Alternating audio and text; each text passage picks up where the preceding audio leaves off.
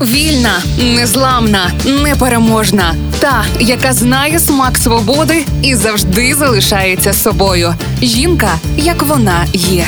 Про жінок, які змінили хід історії в програмі Ольги Талипської на Радіо Перше. Червона помада підходить абсолютно всім жінкам: блондинкам, брюнеткам, шанеткам та рудим. Потрібно лише правильно обрати свій власний відтінок. Воно й не дивно, адже саме червона помада свого часу стала символом нескореності, свободи та перемоги. Під час Другої світової війни помада допомагала в боротьбі з нацизмом і підіймала бойовий дух. Адольф Гітлер вважав, що німецькі жінки не повинні користуватись косметикою, а особливо червоною помадою. На його думку, макіяж виглядав вульгарно на арійках і псував їхню красу. Гітлер ненавидів червону помаду та не дозволяв жінкам довкола себе її носити. Він стверджував, що вона містить тваринний жир зі стічних вод. Про це пише Габріела Ернандес у своїй книзі Класична краса. Історія макіяжу. Жінки країн-союзниць почали використовувати червону помаду як символ протесту проти німецької окупації.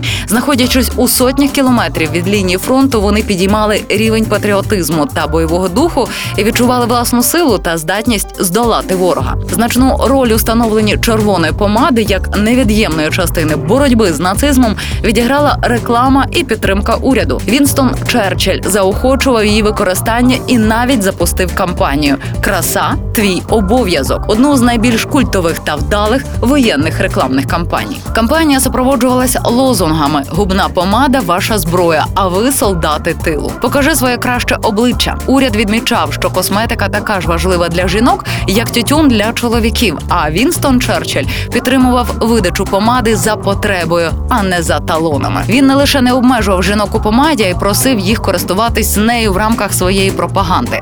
Меседж, який транслювали кампанії, був близький і зрозумілий жінкам. Тож червона помада швидко стала символом воєнного гламуру і засобом підняття національного духу. Було так багато бідності та небезпеки, що ми прагнули цього гламуру. Згадує Пет Спайсер. Приблизно 1941-го червона помада стала обов'язковою для жінок, які служили в армії США. У зв'язку з цим американський уряд звернувся до компанії Елізабет Арден з проханням створити регламентований відтінок помади і лаку для нігтів, які використовуватимуть військові жінки. Так з'явився Монтезума Ред відтінок ідеальний у поєднанні з червоною окантовкою їхньої форми.